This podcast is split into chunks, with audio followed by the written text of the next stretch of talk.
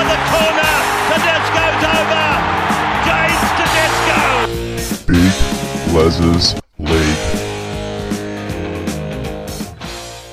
Hello and welcome back to Big Les's League and all rugby league experience. I'm your host, Big Les. Let's talk some rugby league. Let's talk round 22, Thursday night game. The Broncos v the Roosters. The Broncos are paying $1.38. The Roosters are paying $3.08 going into this one. Uh, the Roosters haven't played at the Gabba before, so it's going to be an interesting one. Obviously, the Broncos have played there a few times this season, um, and, and they've done all right there. I think they've won all of their games at the Gabba, if I'm pretty sure, if I go down to the stats. And interestingly enough, I was completely wrong on that one. The Brisbane Broncos have only played one game at the Gabba, and they are 100%. So they've won the game that they've played there.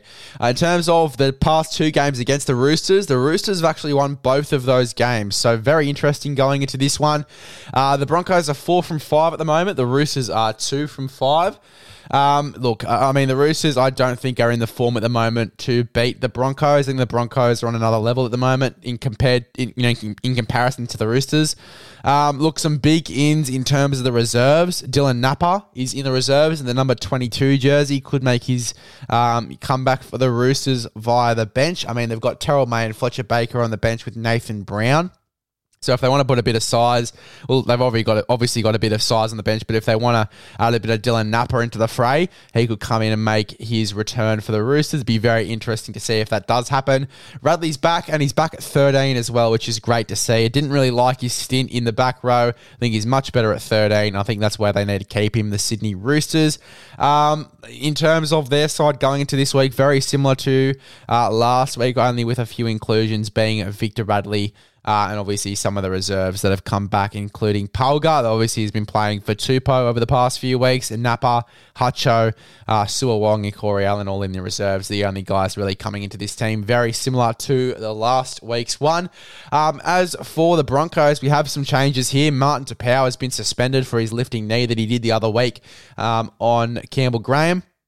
And obviously, Jesse Arthars is out, and Deine Mariner comes in. And I've really enjoyed what I've seen from Deine Mariner when he has come in as well. Him next to Kotoni Staggs, if that's the way they play, uh, I think is going to be very dangerous. And I think that he's going to be one to watch going into this one. Deine Mariner running up against Suaalii as well. Be an interesting little matchup if that is the case. If he is running up against Suaalii or Tupou, it really depends. But if he's running up against Suaalii on the wing there, very interesting matchup. I'm very keen to see.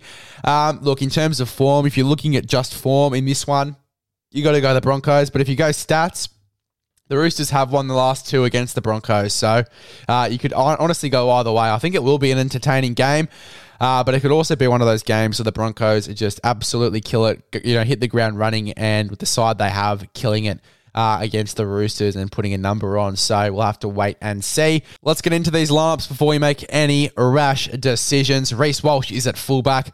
Deine Mariner and Selwyn Cobbo are on the wings. Tony Staggs and Herbie Farnworth are in the centres. Ezra Mam and Adam Reynolds are in the halves. Tom Flegler and Payne Haas in the front row. Billy Walters is at nine. We have Kurt Capewell, Brendan Piakura in the back row with Patrick Carrigan at 13.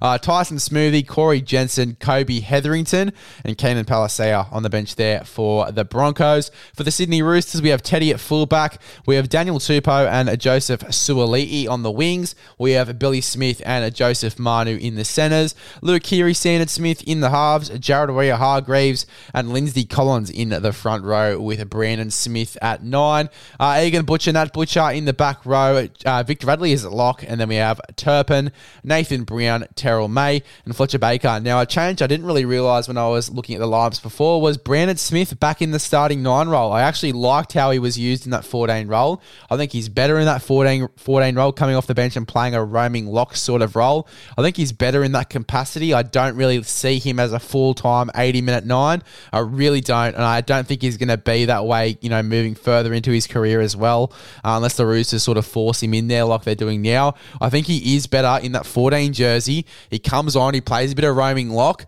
uh, you know, really tough in defence through the middle and, you know, just ballsy when he runs the football as well. Like we saw at the Melbourne Storm when he was playing that roaming sort of role. And then, yeah, sure, maybe for the last 20 minutes of the game, he comes in and he plays a bit of hooker, but I don't think he is the answer at nine, especially starting nine. I think what we've seen from Turpin over the past few weeks with his defense and the way that he plays the game at nine, I think actually suits the Roosters better than what Brandon Smith does starting in the number nine jersey. Could be a late change where we see Turpin move into the nine and maybe Brandon Smith coming onto the bench. Um, but yeah, look, as I said, I don't think that Brandon Smith is the answer in the number number nine jersey for the Roosters. I really don't. I think Turpin is because uh, he has been playing well when he's been there for the Roosters. He's actually been one of the standouts for me, just in terms of the subtle details uh, of his game, like his defense, his passing out of dummy half is quite good usually, and um, you know just his general play at nine. I think is more suited to the nine jersey than what Brandon Smith is. Brandon Smith at nine is basically like having another ball playing lock forward on the on the in you know in the forwards rather than having an actual you know flat, out nine in the number nine jersey, which is what I think the Roosters actually do need. I don't think they need another lock forward or another Victor Radley on the field. I think they do need a you know calm, collected number nine in Jake Turpin that does his role meticulously. And then, as I said, you have Brandon Smith coming on in that roaming capacity, and maybe for the last, you know, 15 to 20 minutes of the game, you do chuck him at nine. Uh, but as I said, not an 80 minute nine, not a nine for me in this side. Uh, and I think it's very similar to his role at the Storm. I think that's that role in particular for him in particular suits him the best. So I think that he's better at that roaming sort of role. Look, how how's this game going to be won for either side? For me, it comes down to the back line. It really does. I think that Billy Smith is in for a big night. Uh, he's got a tough job though, up against two classy centres and try scoring centres as well that we've seen over the past few weeks. Tony Staggs and Herbie Farnworth killing it in their field at the moment. Uh, Tony Staggs playing some great football uh, and really showing us that he is one of the main centres in this side and that they're not really going to have too many problems with Herbie Farnworth when he goes to the Dolphins as well. Uh, Tony Staggs playing some great football. Him against Manu is going to be a treat. I'm keen to sit down and watch this game because it's going to be very, very entertaining. Um, yeah, look, as I said, in terms of who wins this game, it's got to be the Broncos for me. I'm taking the Broncos head to head. We know we hate margins on this podcast, at least uh, for most of the games. We don't really like to go margins, so I'm going Broncos head to head. Anytime try scorers in this one, I think that Herbie Farnworth going up against Billy Smith. I think Billy Smith will have a big game defensively, but I do think Herbie, Hot Boy Herbie at least, is going to get one. Uh, so Hot Boy Herbie to score Herbie Farnworth. Uh, then for the Sydney Roosters, look, it's going to be a tough one to pick a try scorer for the Roosters. Tupou's sort of got back into the try scoring action. He scored one against the Melbourne Storm. Um, you know, Tedesco was on fire last week. He could very well be a try scorer. So could Reece Walsh, to be honest. But I'm going to go Herbie Farnworth. Look for the Roosters. I think I'm just going to keep it simple. I think I'm going to keep it simple, and I'm going to go for Daniel Tupou to score. I don't mind it. I really don't. It depends who he's running up against, but I still think he could get a score, uh, get a try. Sorry, get a score. I sound like a two year old describing the game there. Uh, score a try off a Keary or a Sandon kick. I just see it. I can see it. He loves scoring tries off kicks. I think he gets one in this game against the Broncos. So I've got Daniel Tupou and I've got Hot by Herbie with the Broncos to winning this one. I think that's exactly how the game goes. I think the Broncos can definitely get a big lead here if Adam Reynolds is on fire with his kicking game, and he has been over the past few weeks as well.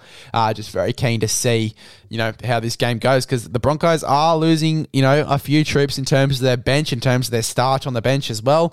Um, so yeah, look, it'll be very interesting to see. I've got the Broncos in this one. I think they do get the job done. One.